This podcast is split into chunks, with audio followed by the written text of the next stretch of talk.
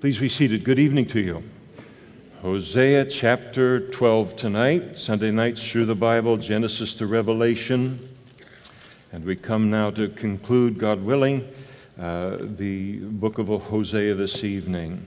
Just by way of review, just uh, for a moment, we do remember that um, just as with the imagery that we're very familiar with in the New Testament in terms of our relationship with Jesus Christ as Christians, we are likened to the bride of Christ. Uh, he is the groom and we are the bride.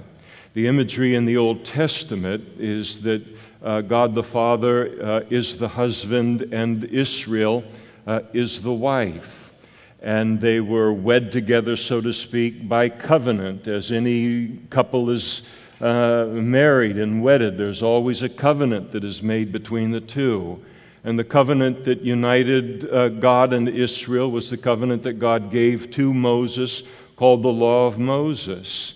And at this time in Israel's history, the northern kingdom of Israel, they have violated uh, their vows to God in, in the way uh, that Gomer or the most uh, disgraceful harlot could ever violate the vows of a marriage. And, uh, and in their spiritual adultery through idolatry, but then also in the breaking of all of these various laws of the laws of Moses that they had committed to keep. And so they hadn't kept the covenant. And, uh, and we made a covenant, so to speak. It's a new covenant, it's in Jesus' blood. But when we became Christians, our commitment was now to follow him, that he would be our Savior, that he would be our Lord, that we were done with our own lordship in our own life, and we were choosing now uh, to follow him and to obey him and to be a chaste, uh, a chaste virgin, a bride uh, to Jesus Christ uh, himself. And so the same kind of a commitment is made to us, and it's equally serious to break that kind of commitment and covenant with God, uh, even in the New Testament. And so God continues his charges now against the northern kingdom of Israel. Uh, again, the setting is a, a divorce court where he is laying out his charges against Israel, all of the grounds that he has for a divorce uh, to be done with her, to never have anything to do with her again. The case that he's laying is absolutely watertight. Not that he's interested in a divorce, but to show us how easily and how justified he would be in abandoning them for their unfaithfulness. And yet, the marvel of the book of Hosea is that he does not do that. He never gives up uh, on them. And they're going to take some pretty serious medicine for them to turn back and take their vows to God seriously. And God knew how to deliver that to them as well. And so he declares there in verse 1 of chapter 12 Ephraim feeds on the wind. Ephraim, again, is, uh, was the largest uh, tribe of the, uh, of the northern kingdom of Israel. And so Israel, uh, northern kingdom, is often referred to in Hosea by uh, the term Ephraim. She feeds on uh, the wind, she pursues the east wind.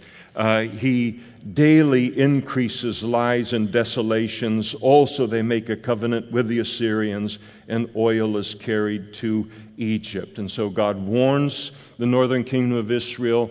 They're trying to do everything to secure against their future in a dangerous world except to repent and to turn back to God which is the only solution for, uh, for that. Again, if God is your problem, only God is your solution.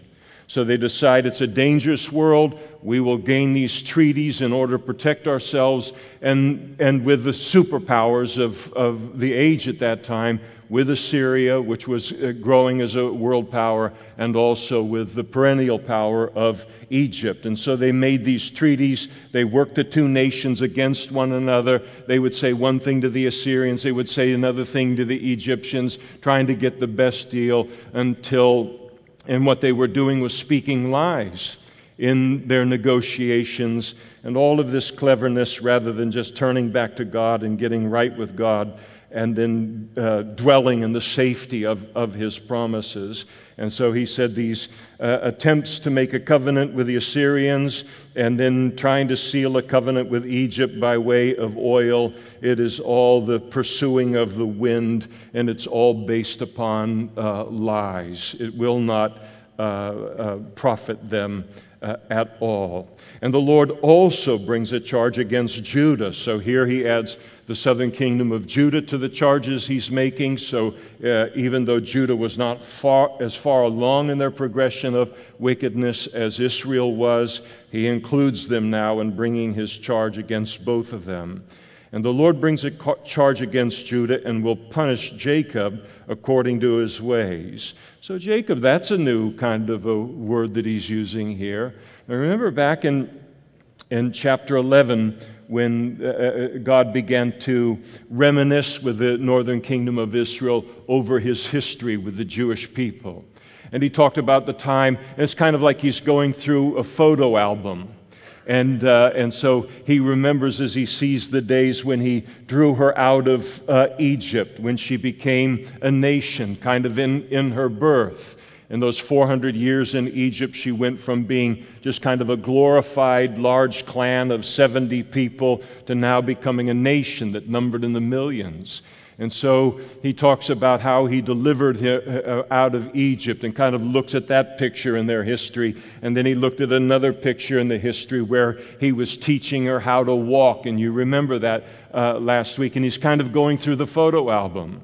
And he comes to the photo album and the place in the album in terms of, of the history with uh, the Jewish people to that section of, of their history that had to do with Jacob. And Jacob was one of the great patriarchs of, of Israel and remains one of the great patriarchs of Israel, of Abraham, Isaac, and Jacob uh, fame. And so he introduces Jacob here, and he will punish Jacob. He calls the northern kingdom of Israel Jacob here, according to his ways, according to his deeds, he will recompense him.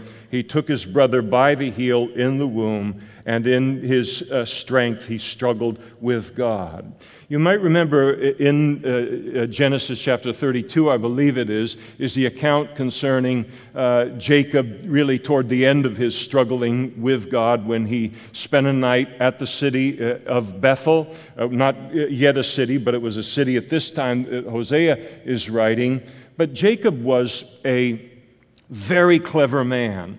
And uh, he was a go getter. His name means heel catcher because he was clinging onto his twin brother's heel as they both kind of came out of the womb. Talk about a nightmare delivery. And, uh, but he was holding on to the, womb, uh, the, the heel in the idea of tripping up his brother, trying to get ahead of his brother. And, and he's very, very gifted, very determined, very industrious man. But he was a self made man. And, uh, and so his name was Jacob and heel catcher. And then you might remember in chapter 32 of Genesis, as he's done all of this wheeling and dealing to get his two wives from uh, Laban, and then the, all of the uh, flocks and the, and the spotted ones and the speckled and the ones that were a complete color. And everywhere he thinks all of his blessings are occurring because of all of his shenanigans, all of his uh, things that he's doing. And he doesn't realize that God's putting up with all of that, and it's God that is blessing him. But he was a heel catcher. He was a guy that would trip you up. He was a guy that would get ahead of you. Bit of a con man is what he was, but very, very industrious. And then finally, he hit a situation in his life where he leaves Laban, he leaves Syria to come back to the promised land as God had called him to do. But he had burnt bridges with his brother Esau, who the last time he had seen Esau, Esau said, The next time I see you, you're a dead man. So he has his uh, father in law wanting to kill him coming from his rear, and he has Esau, who he believes wants to kill him, coming uh, to the, uh, uh, the front is in the direction that he's heading in. And yet God has told him to go in this direction. And in the night before he's going to meet his brother Esau with the idea that he's going to slaughter all of us after how I've treated him, uh, Jacob went over the brook, uh, over the brook and and he wrestled with God all night long. Until, and, and Jacob was so determined, so strong an individual, that God had to pop his hip out of joint in order to get his attention and break him and humble him to uh, follow God and to quit depending upon himself in, in life and all of the messes that he was making of things in doing so. And in that particular place, he's praying and praying out, calling out to God. He's wrestling with none other than Jesus Christ there. And he, and he, he, he says, I will not let you go unless you bless me. And then God proceeded to bless him by not only taking his hip out of joint, but then renaming him. And he renamed him Israel. And the name Israel means governed by God, ruled by God. And here at this particular crisis in his life, he went from being the con man, the manipulator, the guy that was always working things, to now coming to the end of that, and now, uh, in coming to the end of himself, now becoming governed by God. And it's the greatest blessing that anyone can ever experience in life. When we lose that fight with God, when we lose that, that battle with Him, we think our will is the best thing. We can't think of a better plan for our life than the one that we have planned for our life, and we'll, we'll fight to the death to accomplish it. And God has a plan that is infinitely greater than anything that we can come up with. But He's got to pull our hip out of joint or something along the way in order that we would become governed by God and then enter into the fullness of the life that God has for us. And so here is the northern kingdom of Israel using the name Israel for their nation, which means governed by God. And they were nothing like that. They weren't even remotely governed by God. They didn't deserve the name at all. And so God calls them Jacob, your heel catchers, your con men, your strivers, your manipulators. And you don't deserve, if there's any name that your country ought to be called, that northern kingdom ought to be called, you should be stripped of the name uh, Israel and you should be given the name Jacob. You're not worthy of it. And this is what God is communicating. He's going to punish Jacob, the northern kingdom, according to his ways, according to his deeds. God will recompense him. And again, speaking of Jacob from the book of Genesis, he took his brother by the heel in the womb, and in his strength he struggled with God. Yes, he struggled with the angel, and he prevailed. And again, uh, we see at the end of verse 3, he str- in his strength he struggled with God and then uh, no verses in, in the originals related to the Bible. Yes, he struggled with the angel and prevailed, which gives us insight into that uh, wrestling match that occurred all night long there in Genesis, and that is that he wrestled with none other than Jesus Christ himself. It wasn't an angel, but it was God. It was Jesus himself, and that's why you see the name angel, the, the term angel uh, in, in uh, capitals. He wrestled with the Lord uh, Jesus, one of Jesus's uh, theophanies or Christophanies, as they're called, one of his pre incarnate appearances in the Old Testament. You remember he spoke to the Jewish religious leaders that um, uh, Abraham uh, saw my day and rejoiced in it. And so he was, before Abraham was, I am, and he rejoiced to see my day. And so this is, he also appeared to Abraham in, in his history in the Old Testament. And so he struggled with the angel and he prevailed. How did he prevail? Because he wept and he sought favor from him. That's how we always prevail in surrendering. And, uh, but some of us can really be knuckleheads, and it takes a long time for that surrender to occur. And when God wins, we win. Always. Always. When I resist God winning in my life, I am uh, uh, resisting the very best good for my life. And where did God find him?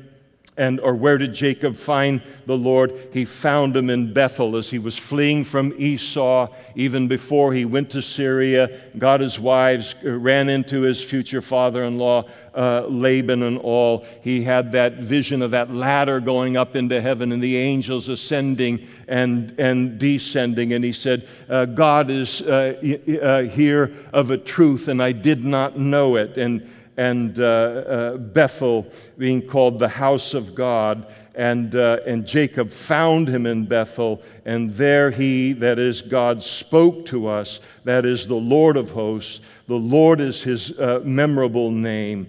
And, uh, and so Bethel now, this site, this kind of a site where uh, there were no inns, there were no hotels for Jacob when he was fleeing from Esau uh, to check into at Bethel. Bethel became named for this particular event. Ultimately, a city grew up around it. When he went to sleep, he put a stone under his head as, as a pillow. But now, all of these years later, uh, Bethel is one of the two main cities of idolatry in the northern kingdom of Israel and they put one of the golden calves uh, up in the north in Dan, and they put the other in Bethel. They have taken this city with such a rich heritage for them as Jewish people, and now they've made it one of the two great centers for idolatry uh, uh, uh among them. And he confronts them with what they had turned this sacred place in their history called Bethel into.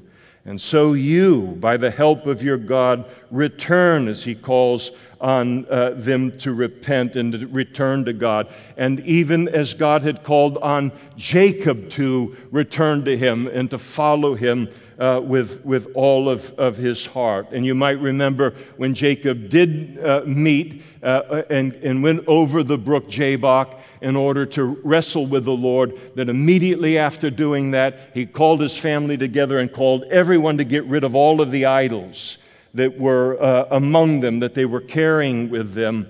Uh, because here uh, he was returning to God wholeheartedly. He was going to do the Christian life, walk with God on God's terms.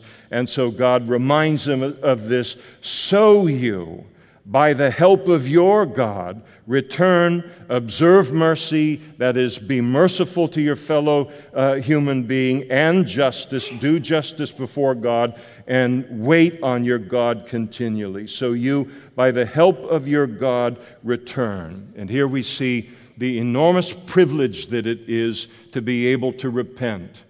I am not giving God any kind of break by repenting.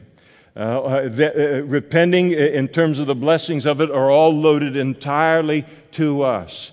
And it is only the grace of God that allows us to repent.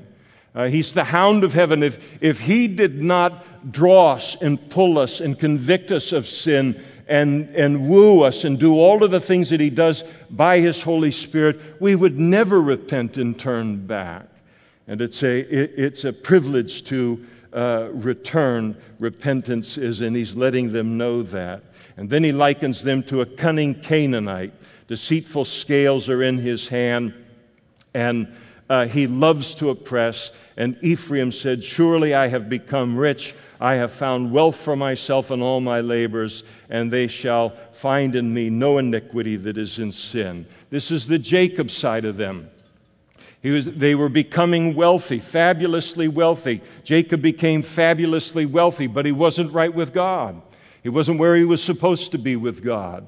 And for Jacob, I mean, as high as the stakes are in all of this related to the northern kingdom of Israel, Jacob's place in Jewish history far greater, far more at stake, because it was going to be from the bloodline of Abraham, Isaac, and Jacob that the Messiah was going to come into the world. It was important that this guy stop playing games with God and playing games with his life and get in line with what God had planned through uh, him.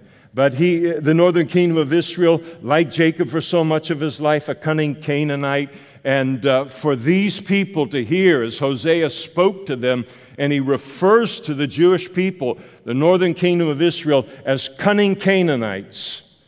Uh, and to refer to a Jew as a Canaanite would have been an absolute affront to them. But that's what they were.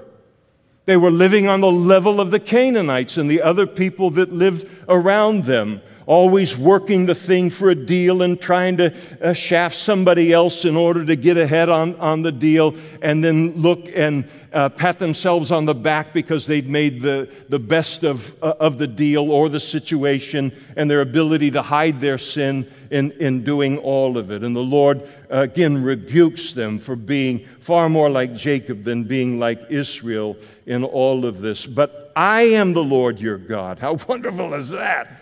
But I am the Lord your God, ever since the land of Egypt. And I will again make you dwell in tents as in the days uh, of the appointed feast. And so he uh, speaks to them and he lets them know that he is their God. And uh, he reminds them uh, of Moses. He reminds them of the fact that uh, he had brought them out of Egypt in the Exodus, that he had delivered them uh, out of Egypt. I've delivered you out of Egypt, and yet you continually go back to Egypt. And Egypt is a picture, a type or a picture in the Bible of the world and our salvation, where God delivers us out of the world. And what's the old saying for God? It was far easier for God to remove Israel from Egypt than to remove Egypt from Israel. And that's, that can be true of us as Christians.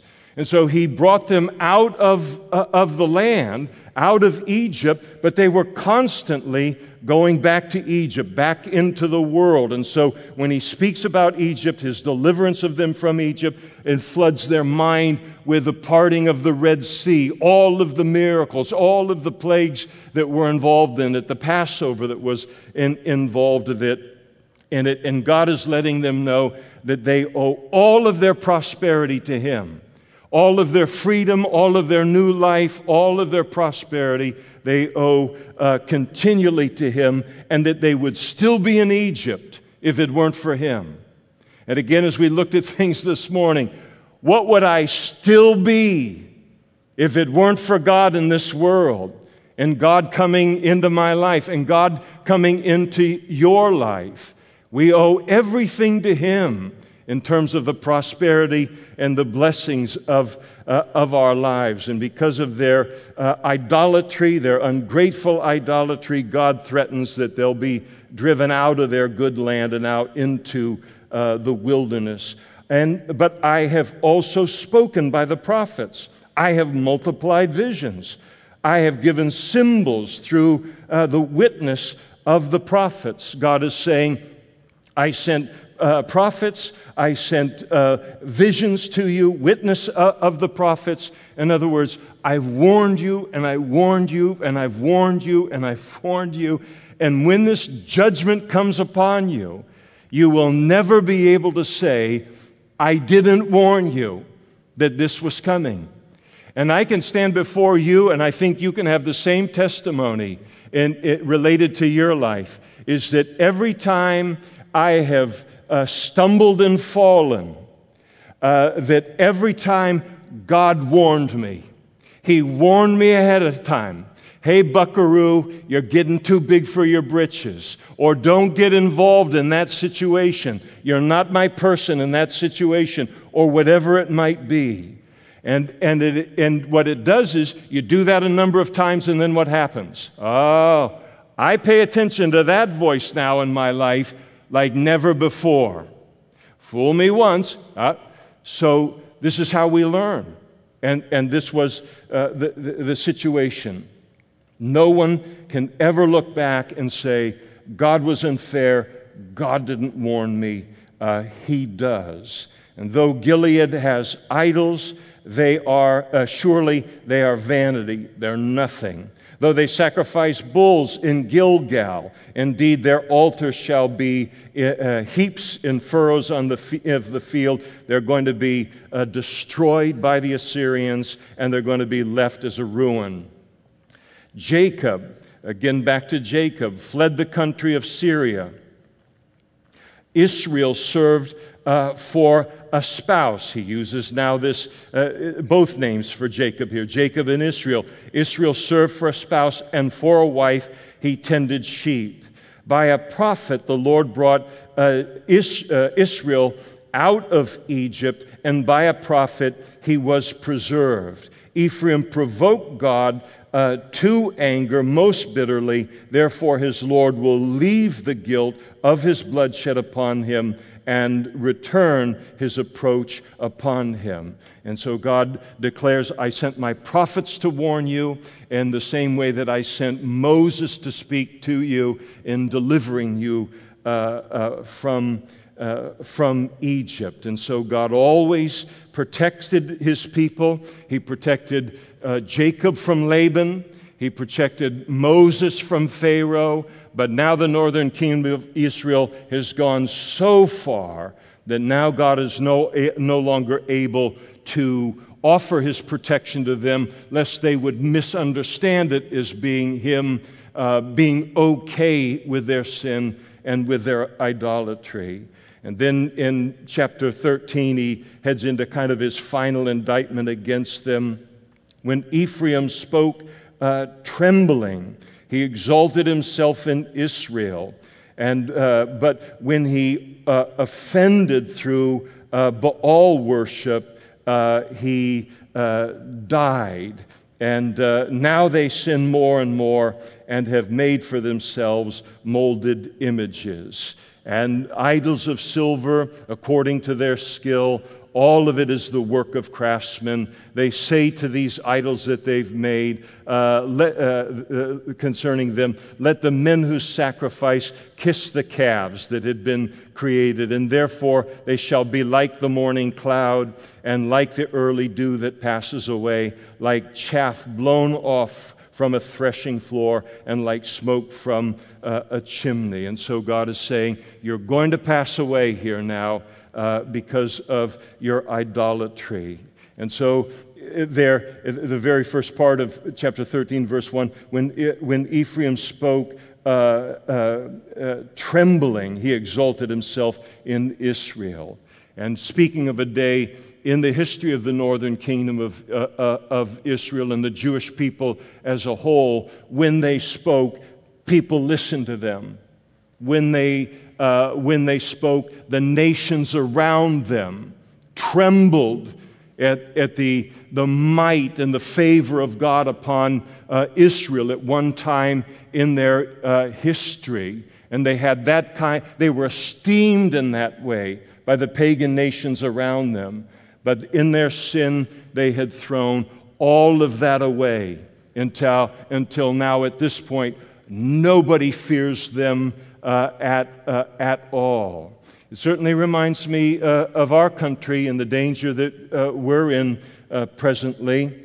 We've spent since the 1960s at least 60 years frittering away uh, all of the blessings, all of the esteem of the world toward this nation in terms of a, a place of freedom and righteousness and all of this, uh, these kind of things, things that made it unique in all of the world, made it great in, in many, many ways.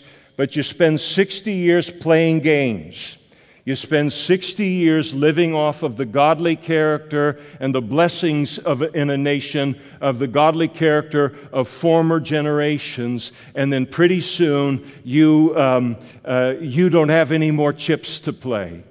And that's where we are.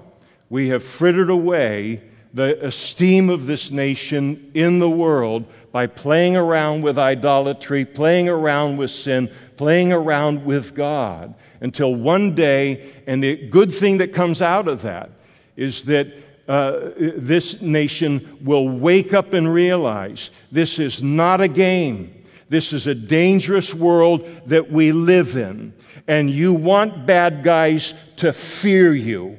You want bad guys to esteem you highly. You want bad guys to look and say, don't mess with them.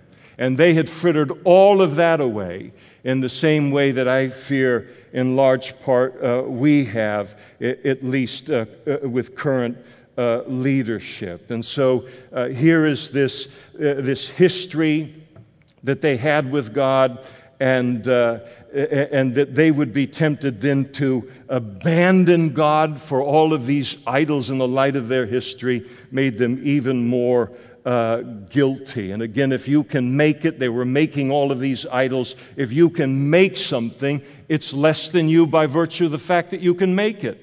And if it's less than you, why would we bother worshiping it? The folly of it. But they say, well, wait a second. Let the men, uh, uh the men who uh, sacrifice kiss the calves. It doesn't matter what a, a, human beings or a nation or people ascribe to something that they have made some idol is still a folly. It's a figment of our imagination. It's nothing in the eyes of God. It doesn't make anything powerful because we think that it's powerful or because we say that it's powerful. Only God is powerful, and only God is, is God um, in the world. And they had uh, thrown him off for all of this nonsense. And he then said, Therefore, they shall be like the morning cloud, and uh, that passes away so quickly, especially in the summer as the heat comes out.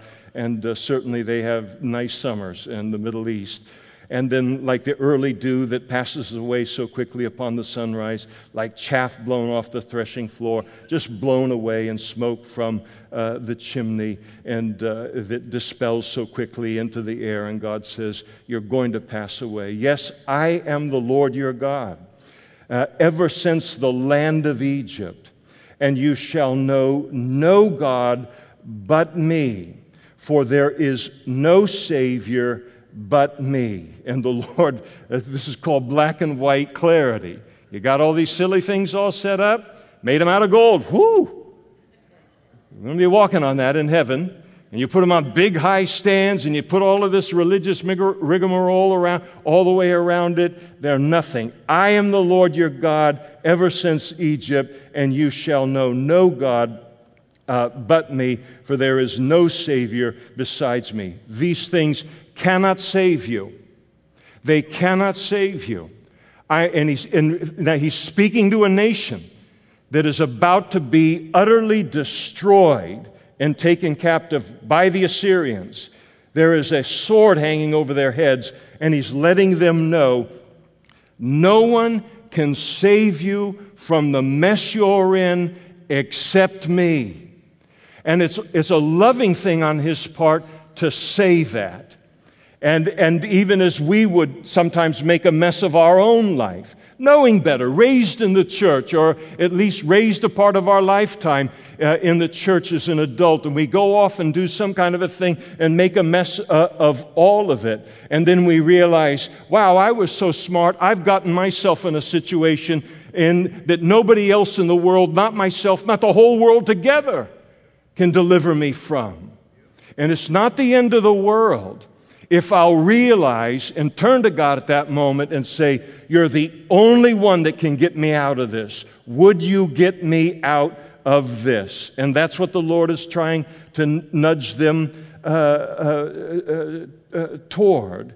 And He said, I knew you in the wilderness, in the land, in uh, the land of great drought, when they had pasture uh, they were filled. They were filled, uh, and their heart was exalted, and therefore they uh, forgot me. God said, I've been faithful and faithful and faithful to you, and then you became prosperous, and you forgot me in your prosperity.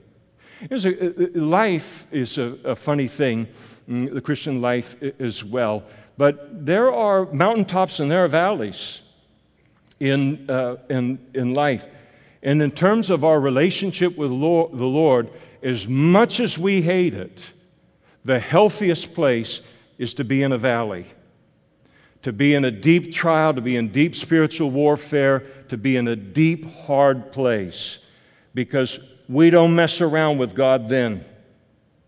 We, we give Him our obedience, we give Him our attention. We realize He's the only one that can get us out of this. We want to be right with Him. Ah, then you get two bucks in your pocket, or 200 bucks in your pocket, or whatever it might be. And then with a little bit of prosperity, then he starts to take the second kind of place in life, and all of these other things come to the forefront. And, uh, and then we begin to walk with him from a distance. And then oftentimes the Lord will bring us back down into the valley to get us back into that place. But I, after all of these years in my own life as a Christian, I finally have reached a place where I'm smart enough. It didn't happen this morning, it's been recent, uh, uh, uh, though, recent years, where in seasons of prosperity in my life, where I say, Lord, this is so sweet of a season. I mean, this is really a blessing. And I'm not talking about materially, spiritually, relationships, everything and then to say, Lord, I realize this is a season of prosperity in my life. I want to walk with you in this with an intimacy and a closeness and a sobriety that I would if I were in the middle of the deepest trial. In other words, I don't want prosperity to move me from it. And yet, prosperity is the most challenging environment to maintain this kind of intimacy with God and, and obedience. It was for them, it is yet today. And so I will be to them, God said, like a lion. I think I like shepherd better, but this is where they were on terms of things. I will be to them like a lion, like a leopard by the road, I will lurk, and I will meet them like a bear deprived of her cubs. I don't want to meet a bear deprived of anything uh, much less her cubs. I know that upsets her.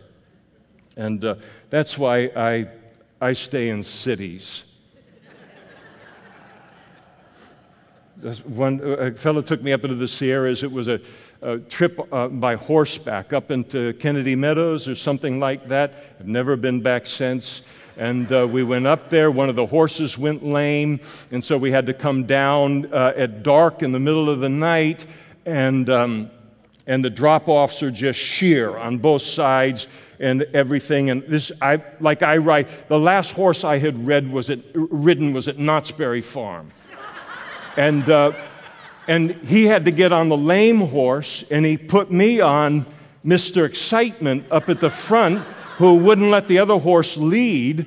And so, and I'm there, and he says, Now, now keep your legs out in, in front like this and tilt back uh, to help the, the, the horse, you know, in terms of going down uh, the way that it is. And I, I walked like this for like three weeks. I was so sore by the time I got down to the bottom. And uh, he noticed I was a little bit anxious about just these sheer drop offs. And he consoled me. He said, The horse doesn't want to die any more than you do. and, uh, and, uh, and so it was that, that it happened. And, and uh, but uh, anyway, what does it have to do with bears? We were way up there and, uh, and put everything up in the air because of the bears and all of this kind of thing. He had a gun. He said, I won't bother giving you a gun at all. If you shot it, you'd just make them angry. And, uh, and we did see quite a few bears and, and the, the whole cub routine and everything. And uh, that was great. I, I, I only needed to do that one time. Now I, now I like a nice coffee shop. And so uh, I will meet them like a bear, a bear, deprived of her cubs. I will tear open her rib cage, uh, in other words, uh, uh, certain death, and then I will devour them like a lion. A wild beast shall tear them. God said, I'm going to judge you with the Assyrians. And this is the severity of the judgment that is coming your way. O Israel, you are destroyed, but your help is from me. I will be your king. Uh, where is any other that he may save you at all, uh, save you in all your cities, and your judges to whom you said, Give me a king and princes. I gave you a king in my anger and took him away in my wrath. You remember the children of Israel, they didn't want to live in a theocracy, they wanted to have a monarchy, they wanted to have a king. Uh, uh, uh, like all of the other nations. God gave him a king by the name of Saul. It was his permissive will, not his perfect will, and ultimately God had to remove Saul and replace him with, uh, with David. But this, uh, now, at this time in Israel's history, they're trusting in their political leaders to get them out of the fix that they're in. Uh, their judges and their kings. And God says, Your problems are way beyond what any judge or leader or king can fix uh, in terms of what you've put together. Uh, your help is only from, uh, from me. Verse 12 The iniquity of Ephraim is bound up, her sin is uh, stored up. And, uh, and God is saying here that It's kind of like bringing grain in. You put the grain into the sacks, you record how many sacks there are, and then you put them in storage. And God says, I've stored all of your sins. I'm aware of your sins. And it's all been noted, and uh, the judgment, uh, every sin is going to be judged. The sorrows of a woman in childbirth shall come uh, upon him, speaking of the northern kingdom of Israel. And so he likens Israel to being there to help his wife in childbirth, and then right where she needs him uh, uh, to be there, he heads off and goes uh, uh someplace and, and, does, and is of no help um, in, uh, in the birth. At, uh, at all. And so uh, the, the, the lack of wisdom on their part, and then, and then, of course, in childbirth, the pangs get uh, worse and worse. There's no stopping, God is saying, uh, uh, uh the birth of this judgment that's going to occur. He's an, uh, an unwise son, for he should not stay long where the children are born. I will ransom them from the power of the grave, I will redeem them from death. O death, I will be. I will be um, your plagues, O grave. I will be your destruction. Pity is hidden uh, from my eyes. And so uh, the Lord calls on uh, death and the grave to come forth and do their dreadful work in judgment. You might recognize that uh, verse 14, the Apostle Paul quotes these verses in that great chapter on resurrection, 1 Corinthians uh, chapter 15. But then, as he, he, he quotes it uh, uh, there, O death, where is your sting? O Hades, where is your victory? In other words, he quotes them, uh, these things that were, uh, are such an enemy to mankind and seeking to destroy as being defeated in Jesus Christ when he writes, But thanks be to God who gives us the victory through our Lord Jesus Christ. And though he is fruitful among his brethren, an east wind, speaking of Assyria, which lay to the east of uh, of uh, Israel. An east wind shall come, the wind of the Lord shall come up from the wilderness, and then his spring shall become dry, and his fountain shall be dried up. And so the great damage that Assyria would do to the land, it would dry up the land, and then Assyria will plunder the tre- uh, treasury of every desirable prize. Uh, Samaria is uh, held guilty, for she has rebelled against her Lord. They shall fall by the sword, their infants shall be dashed in pieces, and their women with child will be ripped open. And here is God simply acknowledging the cruelty of the Assyrian military in those days towards the people that they uh, conquered.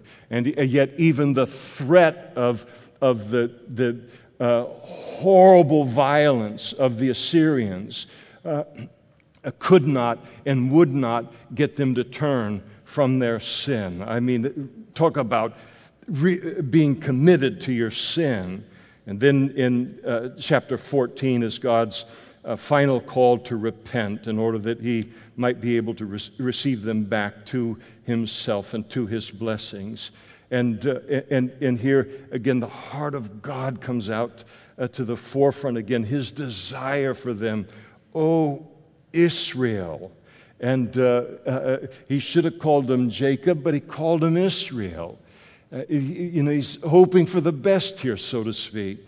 Return to the Lord your God. Repent for you have stumbled because of your iniquity. Now, see, he's laid this entire case out concerning their guilt. They, they can't make a peep against the charges that he's made against them. And so he says, Look at what your sin has made uh, of you, and, and worse is yet to come. And he said, Take words with you and return to the Lord, say to him. So he says there in verse 1 return and then in verse 2, say to him. And God wants to make this so simple. They're so far away from him. They probably don't even know how to remember to pray to God, to talk to God, to, to wonder if they can approach God in the light of what they've done. And so God says, Return to me and say to me, and then God gives them the prayer. If they couldn't come up with a prayer to express, express their repentance, God says, I'll even give that to you in order for this to happen. And say to him, to the Lord, Take away my iniquity. And in this we have the confession of sin, of being guilty of iniquity. Receive us uh, graciously, the acknowledgement that we are now completely dependent upon your grace. If you give us what it is that we deserve, we have no hope. We have only hope in your grace. But God gives them this prayer. It's not a wish, it's what God wanted to do. For we will offer the sacrifices of our uh, lips. And, and here you have uh, this grace that they are saying, if you give us this grace and show us this grace, Lord, we will respond in worship to you. Assyria shall not save us. And uh, we will not ride on horses, nor will we say anymore to the work of our hands, You are our gods. They renounce all their sin and their idolatry, for uh, in you the fatherless finds mercy. Again, Lord, our only hope is in you. Now, why would God give them uh, a, a prayer like this and then put this prayer in the Bible? For any of us to use if we need to return to the Lord tonight, except that He has every intention of honoring a prayer like this if we come to Him and pray something like this and mean it. He's so gracious. He just is not, is not willing to give up on, on, uh, on them. And then He says to them, I will uh, heal your uh, uh, backsliding. I will love them freely, for my anger has turned away from him. So God says, if you do this, I will heal your backsliding. That's an interesting phrase, isn't it? To heal your backsliding. What does that mean? Except that anytime we backslide, we are damaged we are wounded as a result of it. Damage takes place within our life. Spiritually, our relationship with God is damaged, our intimacy with God uh, is, uh, uh, damaged, the grieving, the quenching of the Holy Spirit within, within our lives. Certainly, our prayer life is damaged. Certainly, our ability to lift holy hands and worship to the Lord is damaged. And then there's all the emotional damage that can occur, all of the mental damage that can occur in, in backsliding, all of the guilt, all of the shame, all of the condemnation, the loss of innocence that is there. And yet, God said, If you repent, I will heal all of those wounds. That, that's just an astonishing promise. And, and every backslider, everybody in the position of Israel, God, God knows the confidence that a person will need, not to produce a desire to leave their sin or their, backs, uh, uh, their, their life of backsliding. Now they want to. But what will be God's response to me if I do that. And God said, I will not only receive you, but I will heal your backsliding, and I will love them freely, for my anger has turned away from him. I will be like the dew to Israel, and she and he shall grow like a lily. I'll make uh, uh, Israel beautiful again and lengthen his roots like Lebanon. I'll restore stability into her life. His branches shall uh, spread. His beauty shall be like an olive tree. Uh, it, it, there'll be a, a, a, return of prosperity.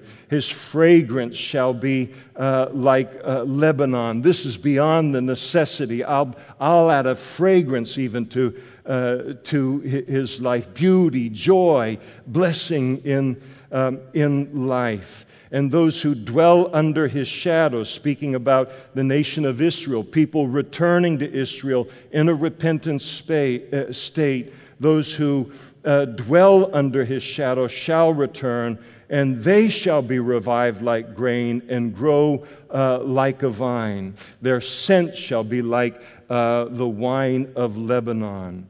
And Ephraim uh, shall say, uh, What have I uh, to do any more with idols? I have heard and observed him.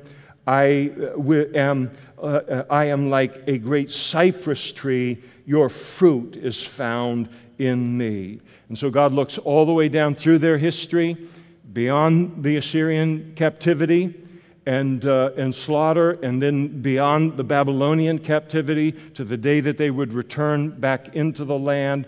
And, and while they were in these foreign captivities, the day that they would turn away from their idolatry, where they would say, What have I to do anymore with idols? I'm done with them. And the fascinating thing about the Babylonian captivity, the final captivity of both the northern and southern kingdom, is that when Israel came back into the land for all of their faults, they were cured of their idolatry. And God, in essence, in sending them to Babylon, said, You like idols? You like idols, do you? I will send you to the land of idols. I will send you to the place where they worship more idols than you can count. You'll have idols coming out of your nose. You want idolatry? I'll fix you. I'll give you all the idolatry you want. And then I'll put you in the middle of a nation and watch the quality of person that is created by these idols. And that'll be a cure for your idolatry. And it was a cure to this uh, very uh, day. And when God says, I heard and obs- have heard and observed him, I am like a green cypress tree, your fruit uh, is found in me. God is witnessing to the fact that her repentance, Israel's repentance, as a result of this, was a genuine repentance. And then uh, God closes here with the lessons of uh, the book. In verse 9, who is wise? Let him understand these things. Who is prudent? Let him know them. For the ways of the Lord are right. The righteous walk in them, but transgressors stumble uh, in them. And so the lesson is number one, the ways of the Lord are always right. The second lesson is that the righteous will always walk in them and third, transgression, transgressors will stumble in them. And, and everyone will prove, everyone will prove the veracity or the truthfulness of God's word from one angle to an, uh, or another. It will always prove true in human history and every human life. But it will either be proven true from the vantage point of obeying Him and the blessings brought into our life as a result of obedience, or it will be proven true by rebelling against Him and then incur, incurring His chastening. But nobody escapes the fact that God's Word will have the final say in every uh, every human uh, life, and it's the wise person that chooses to prove God true from the vantage point of righteousness and not wickedness. And when he says uh, there in verse 9, who is wise? Now he enlarges the lesson of the book of Hosea, knowing we would be studying it tonight.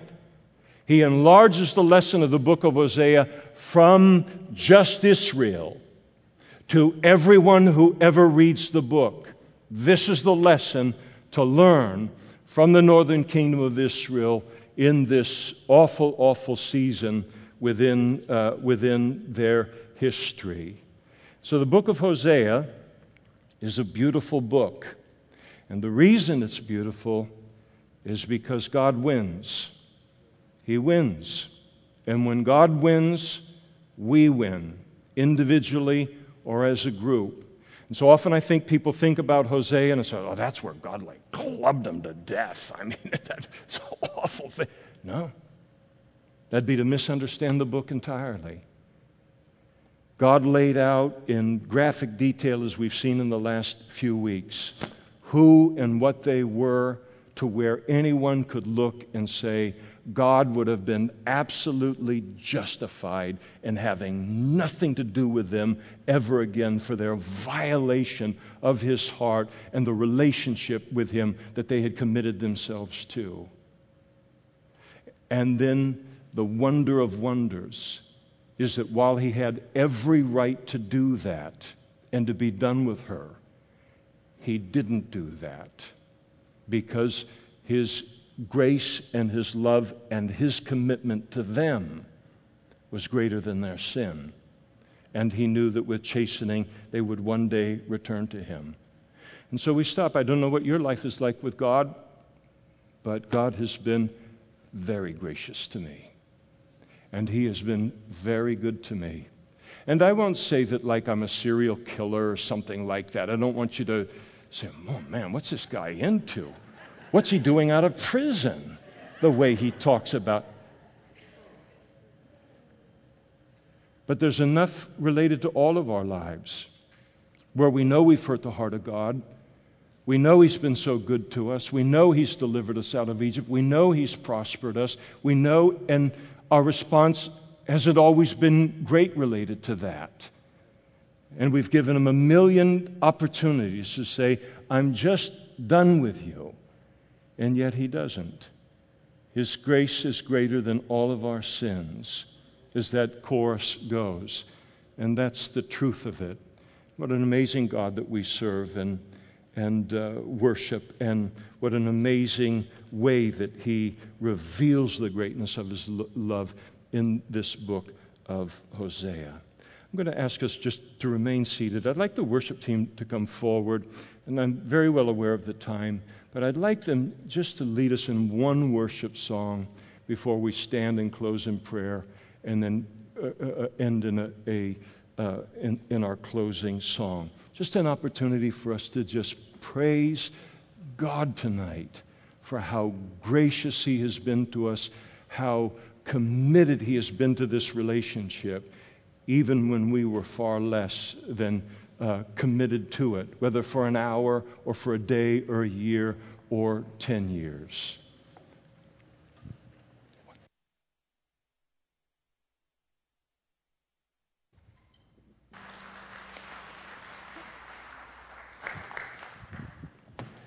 Let's stand together and we'll pray.